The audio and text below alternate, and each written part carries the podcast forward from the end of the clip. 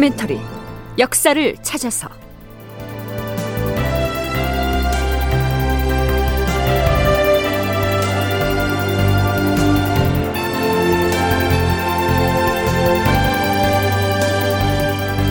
제 925편 백의 종군 이순신 수군 통제사 원균. 극본 이상락 연출 최홍준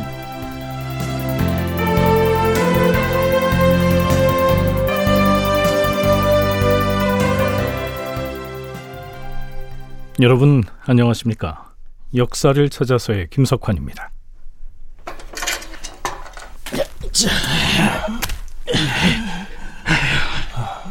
선조 30년인 1597년 4월 초하룻날 선조는 우의정 정탁 등의 구명상소를 받아들여서 이순신의 석방을 명합니다. 죄인 이순신에게 내렸던 사형의 형벌을 면하노라. 대신에 그의 관장을 삭탈할 것이다. 도원수 휘하의 군대에 충군하여 백의 종군하라. 당시에 이순신이 듣기로 도원수 권율은 남원의 운봉에 있다고 했으므로 이순신은 의군부 관원들의 호송을 받으면서 일단은 남쪽으로 향합니다. 그러면서 이순신은 전라도 순천에 머물고 있던 어머니에게 기별을 넣어서 충청도 아산의 본가에서 만나기로 합니다. 그런데 안타깝게도 이순신의 모친은 배를 타고 아들을 만나러 올라오던 중에 그만 세상을 떠나고 말지요. 이순신이 해암으로 달려가서 이미 숨이 다한 어머니의 시신을 확인한 것은 석방된 지 열사흘이 지난 4월 13일이었습니다. 해암은 지금의 충남 아산군 인주면 해암리를 말합니다. 아, 그 이후의 일들을 난중일기를 통해서 살펴보면 이렇습니다.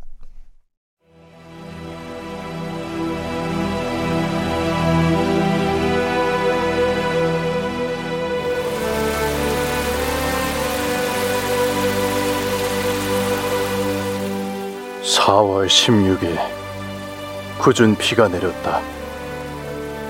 어머니가 타고 온 배를 끌어다 중방 포고에 접안한 다음 어머니의 영구를 상위에 옮겨 싣고서 집으로 향했다. 돌아오는 길에 어머니와 함께 지냈던 마을을 바라보니 가슴이 찢어지는 듯하였다. 집에 이르러서 빈소를 차렸다.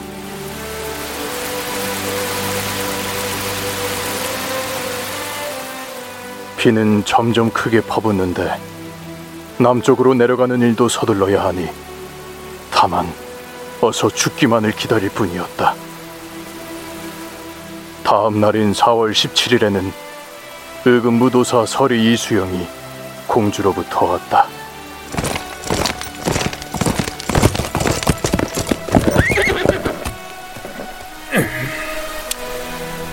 장군, 갑작스레 모친상을 당하여 사정이 딱하게 되었습니다만 부득이 도원수 계신 곳으로 행차를 해야만 합니다.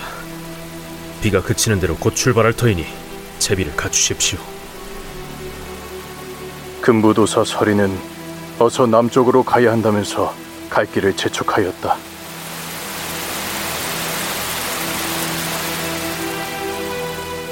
다음 날인 18일에도 하루 종일 비가 왔다.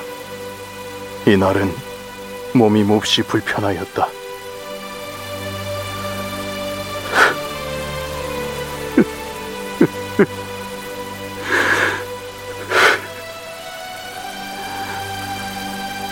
나는 빈수 앞에서 공만 하다가 관노인 금수의 집으로 물러나왔다.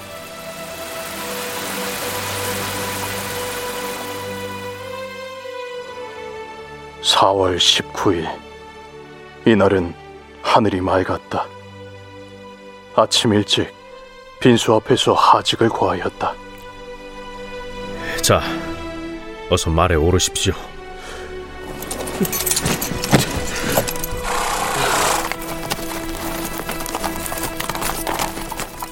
천지간에 나와 같은 사람이 어디 있으랴?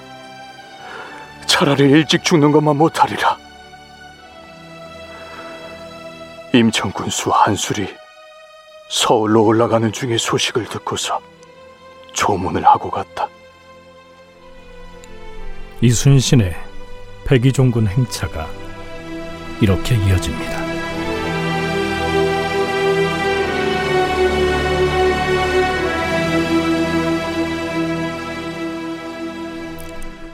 이순신은 모친상을 치르지도 못한 채 도원수를 만나러 남쪽으로 내려갑니다. 난중일기에 그 행로가 상세히 기록되어 있는데요. 하지만 남원 운봉까지 내려갔으나 도원수 권율은 거기에 없었습니다. 그래서 다시 순천까지 가지요. 서강대 계승범 교수의 얘기 들어보겠습니다.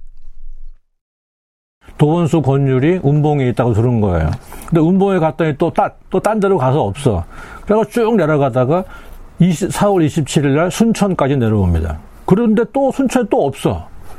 초계로 가 있대. 그래갖고 계속 왔다 갔다 하다가 6월 8일 초계까지 가서 권율 장군하고 비로소 조우를 합니다. 그러니까 권율도 이순신의 명성은 이렇게 알고 있고 지금은 죄를 입어서 백의정군하고 있지만 예의를 갖춰서 대접을 하고 술도 한 잔 기울이면서 전세 정황도 얘기하고 여러 가지를 얘기하고 이때 초기에 머물면서 권율 휘하의 초, 초기에 머물면서 이순신은 독자적으로 아직 그 자기가 키운 함대가 건재할 때니까 뭐 이역기를 비롯해 가지고 여러 옛날 자기 부관들에게 일일이 다 그 편지를 씁니다. 편지를 쓰고 회신을 통해서 지금 함대와 지금 해안가의 정세가 어떻게 되고 있는지를 수집하려고 했던 것이죠.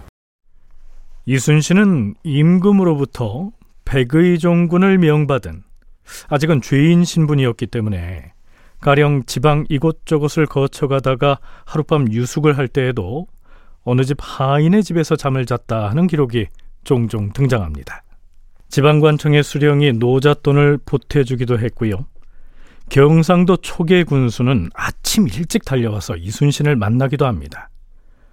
소식을 듣고 달려온 사람들 중에는 이순신이 지휘하던 수군의 부하 장수들도 있었죠. 자, 드디어 6월 8일 이순신은 도원수 권유를 만나서 그 시기 일본군의 움직임과 조선군의 대처 방안 등을 놓고 이야기를 나누기도 합니다. 한국해양대 김강식 교수의 얘기입니다. 일반 병사는 아니기 때문에 나름대로 무관 같은 이런 직책을 하면서 어, 근율 휴화에서 이제 활동을 하고 있으니까 당시에 이제 백성들이나 당시 수령 또 아니면 이 뭐 군관들 뭐 이런 사람들이 임진왜란 때 이순신과 같이 활동했던 사람들이 찾아와서 위로를 하고 하면서 이순신과 또 회포를 풀기도 하고 또 이순신에게 또 그 인간적인 정리로서 각종의 뭐 간단한 선물이나 음식 이런 것들을 대접하면서 지내게 됩니다. 어, 근율은 휘하에 있는 이순신 장군이 나름대로 무장으로서 역할을 했던 사람이기 때문에 아, 그에게 그 군사 대책이나 이런 것들을 이제 문의하고 그래서 나름대로 다시 이제 롤백 할 때를 기다리고 있었다 이렇게 볼 수 있습니다. 자, 이것이 이순신이 백의종군에 임하는 모습이었습니다.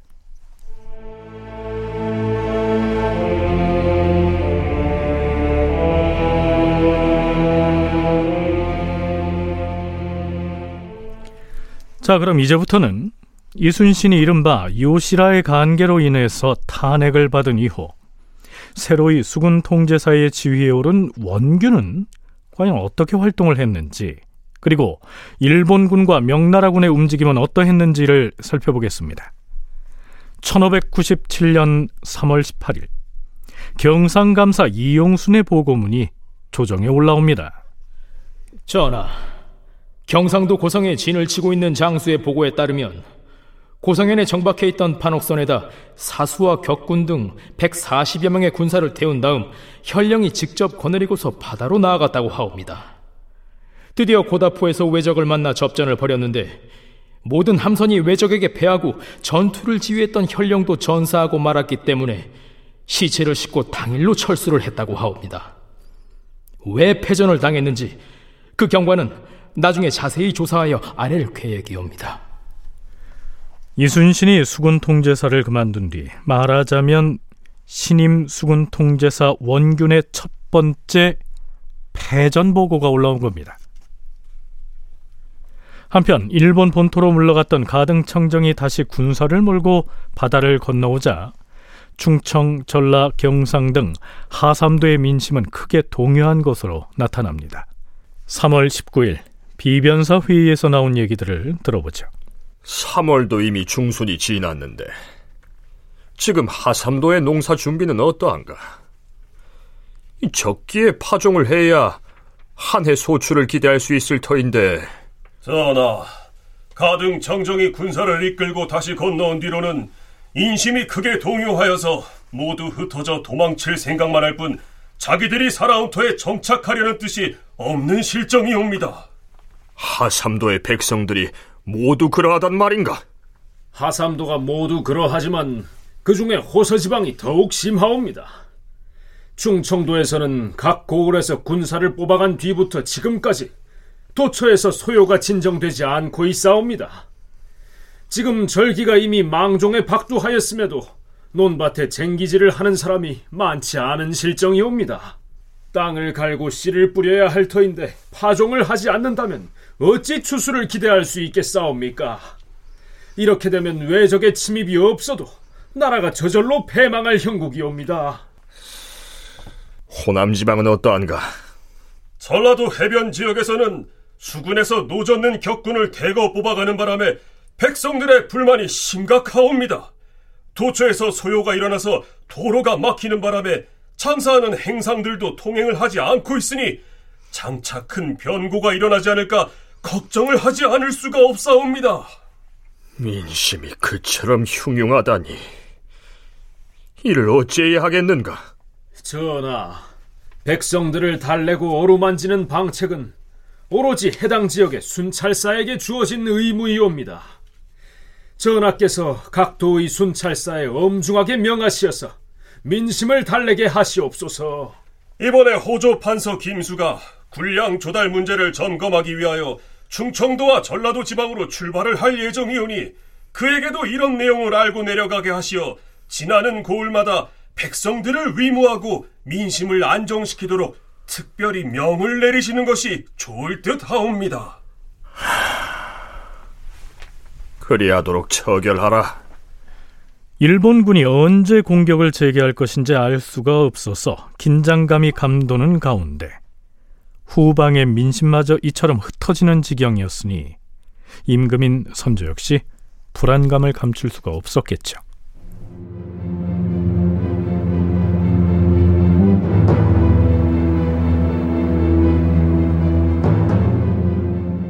자, 그런데요. 바로 이러한 상황에서 전라 우수사 이역기가 급보를 올립니다. 실제로는 이역기로부터 받은 보고를 도원수 권율이 선조에게 올린 것이죠. 그런데 이역기의 이 보고 내용은 일본군과 전투를 치르고 나서 올린 전황을 보고한 보고서인지 그 여부가 좀 애매합니다. 수군 통제사 원균의 지휘 아래 작전을 펴서 꽤 여러 명의 일본군을 죽이고 아군의 희생도 일부 있었다. 뭐 대략 이런 내용인데요. 원균이 죽인 일본인들이 전투를 하겠다고 나선 군인들이 아니고 나무를 하러 나온 사람들이었다 하는 사실이 나중에 밝혀진 겁니다.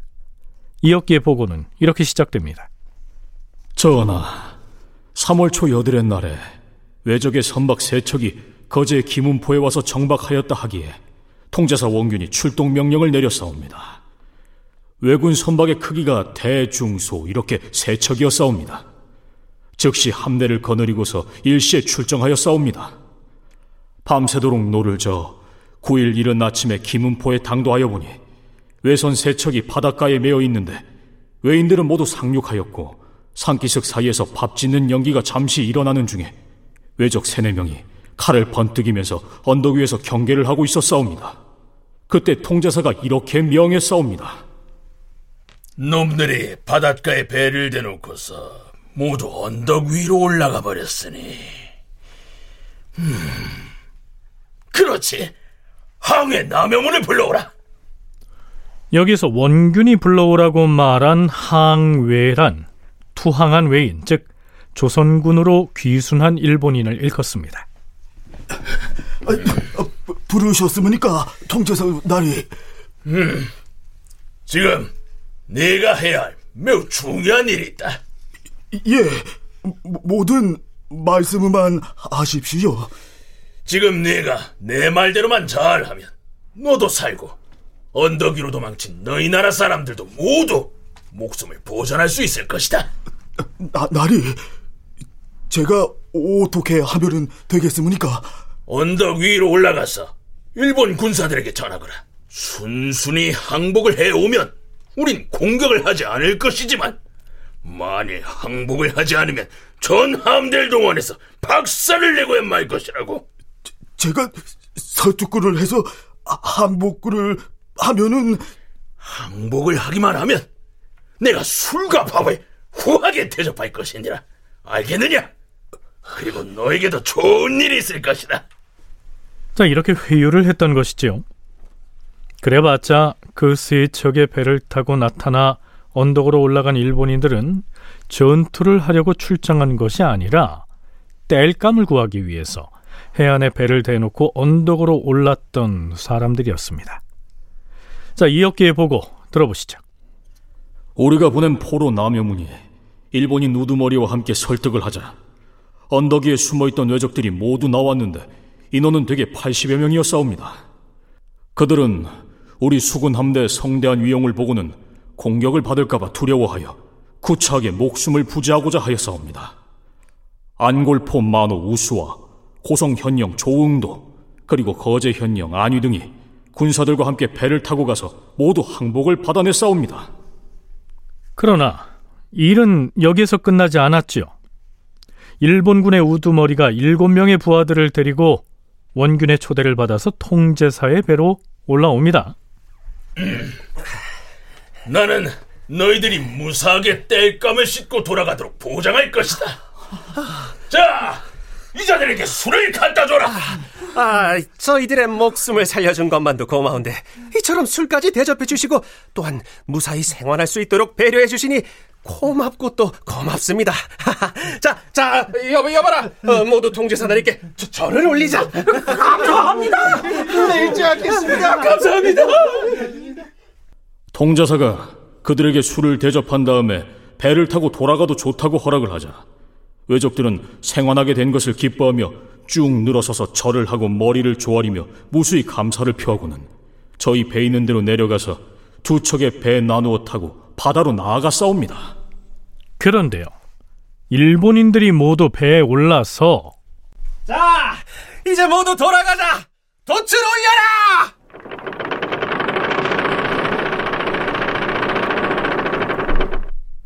돛을 올리고 떠나려고 하는 순간 원균은 이렇게 명합니다. 무엇들 하느냐? 놈들이 배를 타고 떠나려 하지 않느냐? 총통을 발사하라!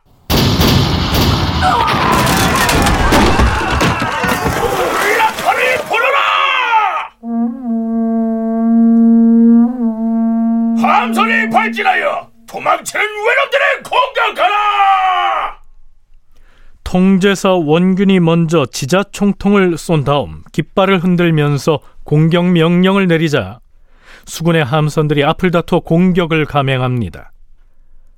아무리 봐도 수군 총사령관인 통제사가 구사할 작전은 아닌 것 같은데요. 어째서 이 원균은 더구나 항복해온 일본인들을 대상으로 이처럼 옹졸한 공격 작전을 구사했을까요? 다큐멘터리 역사를 찾아서 다음 시간에 계속하겠습니다.